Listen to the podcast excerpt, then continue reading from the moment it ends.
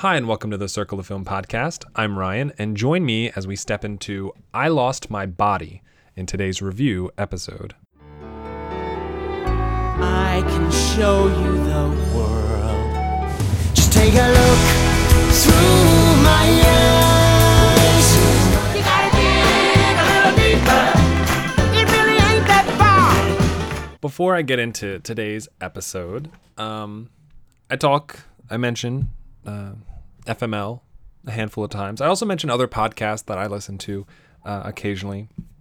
Uh, one I don't think I've brought up before is the FML podcast, which uh, isn't, if, if you're concerned that it is a very hyper intensive, about numbers and, and you know, strategies of FML, it's not. It, it's very much uh, a, a very, a very gen- general movie type podcast that happens to have a section of it uh, devoted to a little bit of FML talk, and the people that host it uh, are all, you know, recognizable FMLers in their own right. They do every year uh, an awards draft, and there are a couple of websites that have a similar thing uh, that I've uh, that I've used in the past, and you know, they don't. I don't know if I've ever found something that's perfect, perfect uh, in this sense, but what it what it ends up being, uh, kind of like uh, fantasy football or something. You draft movies, and then you get points if those movies get nominated for a Golden Globe, for an Oscar, or for a Razzie. And then you get further points if those movies win said nomination nominated category at the Oscars, Globes, or Razzies. And you know, whoever's team has the most points wins. You know, very straightforward. It's a one time thing. Set it, forget it. Uh, well, I was fortunate enough to be invited to, to do their podcasts awards draft this year. Uh, and it was a lot of fun. Uh, I'll be honest, I didn't talk very much, and it's a small portion of the whole episode that was released for this week. Uh, partly because I'm still sick, if you can't tell, and my voice is not fully recovered just yet. But it's it's getting there. It's improving slowly, steadily. Uh, so I'm there. I did my draft, and uh, I'm pretty happy about it, all things considered. Um, let me see. I can pull up my picks, and uh, so I, I was the fourth pick in the draft. There were five of us uh, the four main hosts and myself. I got Little Women, 1917, uh, The Farewell, Knives Out, Waves, Uncut Gems, The Hustle, and Us. That is my roster, and uh, I feel pretty good about it. And I'm I'm hoping that I think what the Golden Globe nominations are on Monday, I believe. Hopefully, that can be a great start to uh, my awards draft season. Anyway, uh, that's just a little, I guess that's a plug for that podcast. And if you have the inclination, feel free to check them out. Uh, no pressure. But today's episode is all about I Lost My Body. Uh, this is a an animated film, French film, on Netflix, and I probably wouldn't be talking about it if it hadn't just won Best Animated Feature at the New York Film Critics Circle. I watched it yesterday, and I don't know if it would. I don't think it's going to win. You know, it's not going to be my favorite animated film of the year, but it is certainly an interesting one and uh, a very inspired film in a year where most of the big contenders are Toy Story, Frozen, How to Train Your Dragon, and things like that. So with its kind of kind of its profile growing due to winning a, a New York Film Critics, uh, I thought it'd be worth uh, talking about and and hopefully, it, you know, given how widely accessible it should be, being on Letterboxd, uh, getting more people to check it out if they have the inclination. So, uh, I Lost My Body is directed by Jeremy Clapin and stars the voice talents of Hakim Faris, Victoire Dubois, and Patrick, oh boy, uh, Dasumkau, maybe. Uh, if you watch the English dub, uh, the male, the main character is voiced by Dev Patel, and the main female character is voiced by Alia Shawkat. Alia Shawkat. and uh, the bulk of the film is devoted to Naoufel and Gabrielle, who are the two main characters, and this sort of romance, um, flirtatious relationship that the two of them have. And there's this secondary aspect of the movie, which fits more closely with the title, I Lost My Body, where we see a severed hand escape from a laboratory and kind of just wander. Uh, wander through the city, through the woods, through many, very many, many locations. And so the film is kind of broken up with, you know, a scene or two of Nafel and, and Gabrielle, and a scene with the hand, and a couple scenes back with Nafel, and then back to the hand, and then back and forth and back and forth. I was re- I was really worried because when you when you structure a film like this, ultimately these two paths converge uh, in one way, shape, or form. And some films do this brilliantly, uh, and some not so great. And it's it's kind of a, a crapshoot whether or not it is successful. Uh, the the one I'm thinking of, if I can find it, is Crimes and Misdemeanors. I think. Yes. Uh, Crimes and Misdemeanors, the Woody Allen film, is a very, very good example of of this structure. You have Woody Allen's character uh, on one route, and you have Martin Landau's character on another, and they meet once in the whole film. They share one scene together. It's a small conversation, but it, it just it's so illuminating in the context of everything that's come before it. And so that you know, when you're kind of setting this up, eventually the paths must converge, and uh, you have to see. It has to be satisfactory. It has to be rewarding. It has to be sufficient given what's coming and what it means for these two parts to combine. And I don't, I wasn't wowed by it. It, it was definitely a, a um, I guess it, it, mattered. You know, it it it hit me kind of kind of. I wasn't exactly aware of what was happening. That that this was like, you know, it, it surprised me uh, how they combined the two story two sides of this movie, and I liked the way they did it. Uh, I don't. I wasn't over the moon about it. I didn't love it, but I, I liked it quite a bit. Uh, but I think for me, the story around Nafal and Gabrielle is far more interesting than every scene with the hand, even after you figure out why we're seeing those scenes in the first place. You know, I love the relationship between Nefel and Gabrielle. It's not conventional, it's not cinematic in the way that most romantic films portray a coupling of any kind, uh, which I really appreciated. You know, these are two young people. Uh, I don't think we get ages really, but they look to be in like their very early 20s. and they're both dealing with various backstory, past issues, and, and problems. And they're coupling you know, them coming together and, and becoming acquainted is a little unorthodox. Uh, at the start of the film, Nefel is a pizza delivery boy delivering pizza to a woman in like the 35th floor of a building, of an apartment building, uh, which turns out to be Gabrielle. And he can't get into get through the lobby because the door is stuck. Uh, he's like 40 minutes late with the pizza. It looks like trash. It's raining outside, so he can't leave on his bike, which he took to get there. And they ended up having this, you know, interest this this kind of cute conversation through the intercom while he's kind of sitting down there in the lobby or in the uh, room, like the room before the lobby that he's kind of stuck in.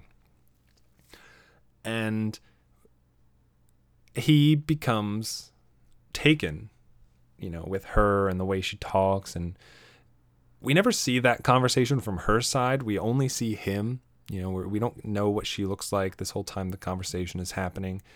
Uh, you know, but but the dialogue is so well crafted that you can feel the growing importance that each person is kind of placing on the conversation. It's not just, oh, you're late with my pizza, I get it for free.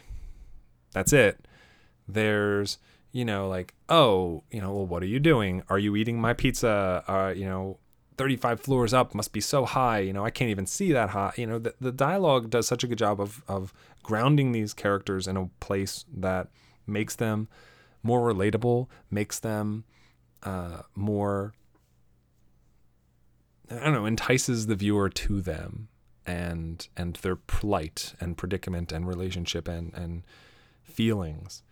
And once you get through that scene and you kind of and we start to start to branch out into the rest of the film and you know eventually the two characters meet and um, other aspects of their life are are elevated it's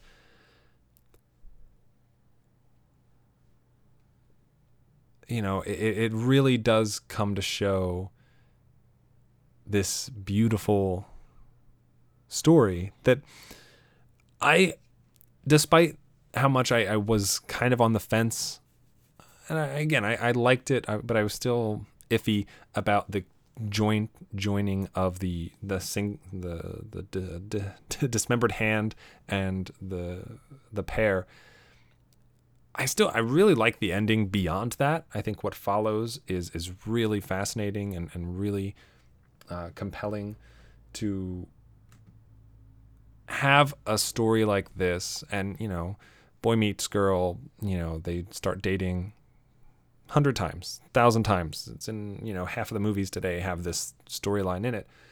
But the way that this one resolves is specific to these characters. And I, I, think that is what makes it so fantastic. And that's what makes it so enjoyable and rewarding and satisfying when you get to the end and you, and you have gone through uh, all these trials and ordeals with them. You feel closer to them and you know what it means when you know the ending happens and these these decisions are being made for these characters and by these characters even.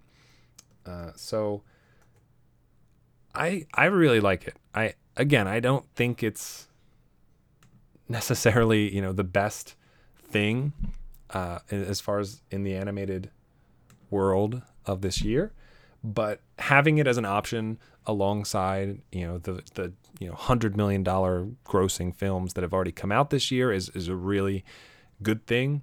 You know, we don't get enough uh, films like this breaking into the mainstream, and, and the fact that this is on Netflix is really a good thing.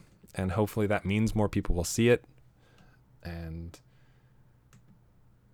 means that it'll, you know, enter the I don't know, enter enter the conversation a little more. And I think, you know, thankfully it should it should you know thanks to New York. New York you know making a point to single it out and um, yeah.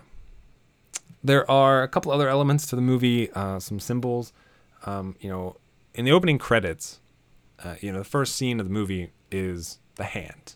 You know we see the hand and it's not I don't want to say too much uh, and give anything away, but I don't know. It, it felt very. It it te- very much telegraphs things that are coming. Um, and I don't. There's there's not necessarily anything wrong with that. It doesn't take anything away but I think it does depreciate a little bit of the value of the storyline for the hand and, and, and the many scenes we see with the hand because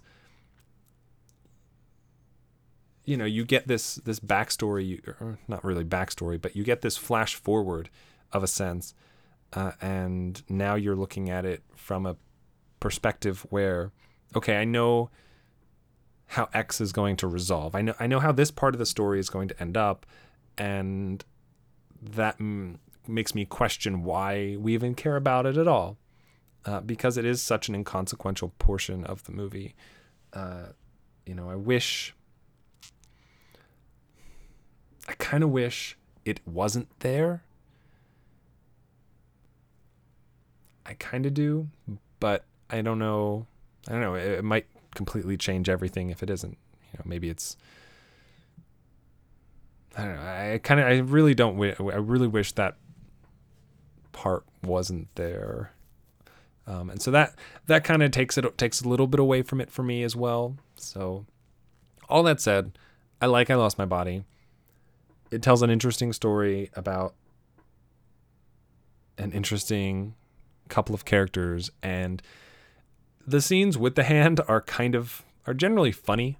You know it's just this hand trying to survive and move around and it defies physics the way it moves and how it operates other than the fact that it's a disembodied hand.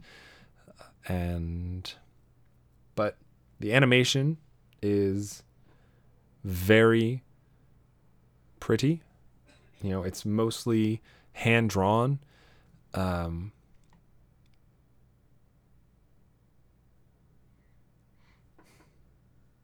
yeah, I recommend it. I recommend it. I might need a second watch. It is very short. It's only it's a little less than 80 minutes long, so it's it's very short. Uh yeah. I Lost My Body is on Netflix. I recommend it. I think it's good. Maybe even maybe even better than I'm making it out to be. Uh, a lot of people I've seen reviews from uh, are big fans of it, and uh, I'm I'm adding myself to that list. So that's kind of it, though. Uh, shorter episode today. Uh, I hopefully it is Friday. I'm recording this on Friday. Next episode is Monday. Um, as far as I'm aware, that should be the top 10 movies, new movies that I saw in November episode, where I will talk about some of the movies that I've kind of skipped over doing review episodes for, knowing that they would make it onto this list, uh, uh, just so you know I wasn't being too repetitive. Uh, hopefully, by then, uh, my voice will have recovered a little bit more. So that's it for today's episode. I want to thank you for listening. Hopefully, you will, if you haven't, check out I Lost My Body and uh, give it a watch. Uh, if you would like to find more episodes, go to iTunes, Stitcher, places where podcasts can be found. You can also find me on circleoffilm.com. The website has all the old episodes and, and other things as well.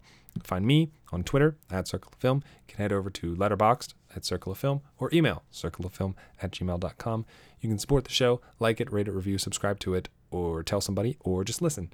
And if you are so inclined, you can become a patron at patreon.com slash circle of film. For as little as eight cents an episode, you can get early access to all the episodes uh, that come out early, and there are other fun things to find as well. Uh, thank you for listening. And as always, have a week.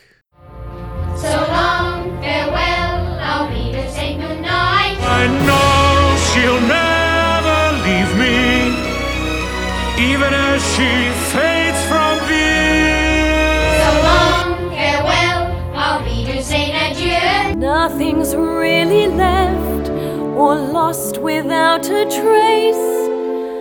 Nothing's gone forever, only out of place. So long, farewell, au revoir, I'll be to say. Wait a minute. Wait a minute.